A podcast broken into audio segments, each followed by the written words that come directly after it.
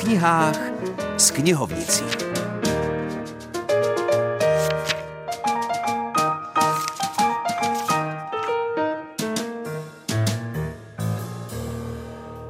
Hezké odpoledne přeje Filip Černý. jedenáctého listopadu, čili Den válečných veteránů, máme za sebou. Naopak sedmnáctého listopadu, čili Den boje za svobodu a demokracii, máme ještě před sebou. A oba dva svátky ovlivní dnešní vydání knižní rubriky. Začneme veterány.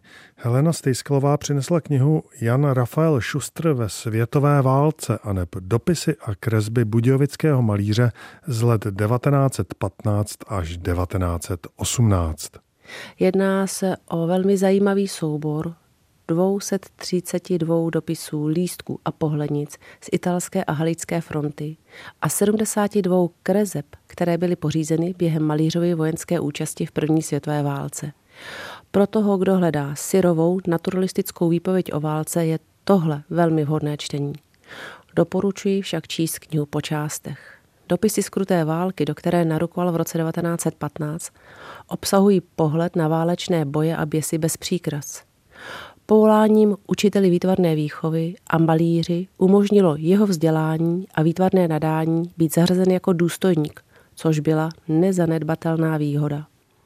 Byl stižen malárií, otravou bojovým plynem, ale ze všeho se naštěstí vykřesal a s nezdolnou vůlí žít a vrátit se domů se mu to pořadě přesunu z fronty do lazaretu a zase na frontu podařilo.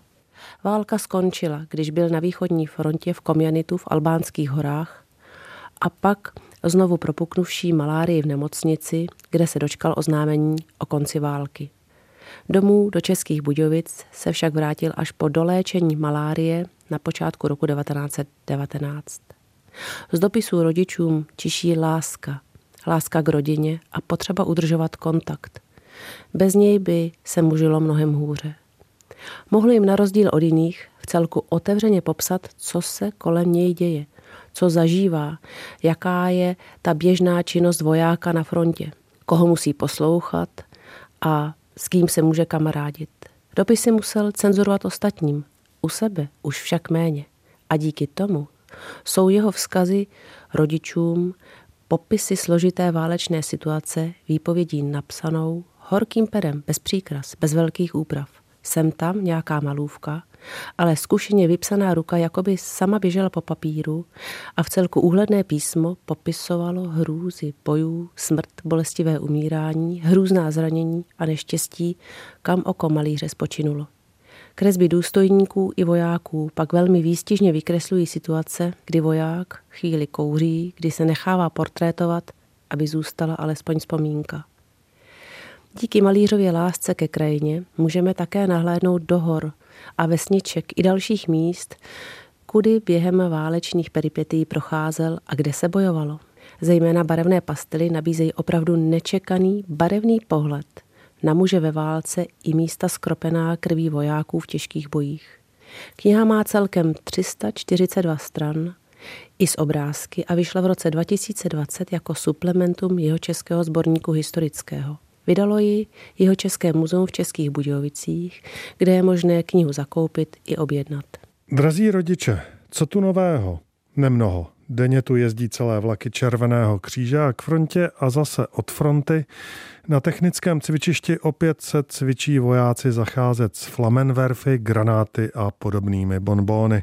Napsal Jan Rafael Šustr rodičům z války na východní frontě v roce devatenáct set šestnáct. Po víc jak sto letech se tedy toho moc nezměnilo. Obraťme ale list. sedmnáctý listopad devatenáct set osmdesát devět znamenal začátek demokratického zřízení v Česku. Málo se ovšem ví, že zhruba ve stejné době se lámal i režim na Tchajvanu, který byl na rozdíl od komunistického Československa pravicový a autoritářský. A jistou roli v téhle změně sehrál i komiks. V tehdejších tajvanských novinách začal vycházet obrázkový seriál nazvaný Ona, který zpracovával do té doby zapovězená společenská témata a sunul veřejnou debatu do demokratických vod. Více už Yun Jo-Shen, tajvanská učitelka čínštiny na univerzitě v Mohuči. V für die Demokratisierung haben wir so zensierte Comics. Předtím, než došlo k demokratizaci, tak byl komiks cenzurovaný. Bylo možné v něm psát proti komunismu nebo přinášet veselé příběhy z každodenního života, ale třeba politické karikatury byly nepřípustné. Dnes se komiks rozvíjí svobodně. Co se týče novinových stripů, tak hlavními tématy jsou vztah k Číně nebo postavení žen ve společnosti, tedy to samé, o čem se psalo tenkrát v komiksu Ona. Na druhou stranu ovšem ubývá čtenářů tohohle žánru, což je vlastně škoda.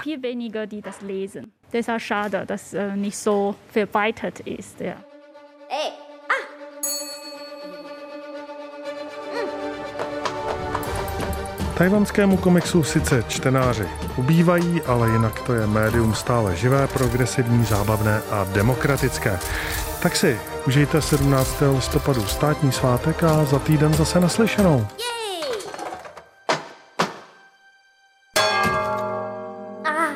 Ay, ay.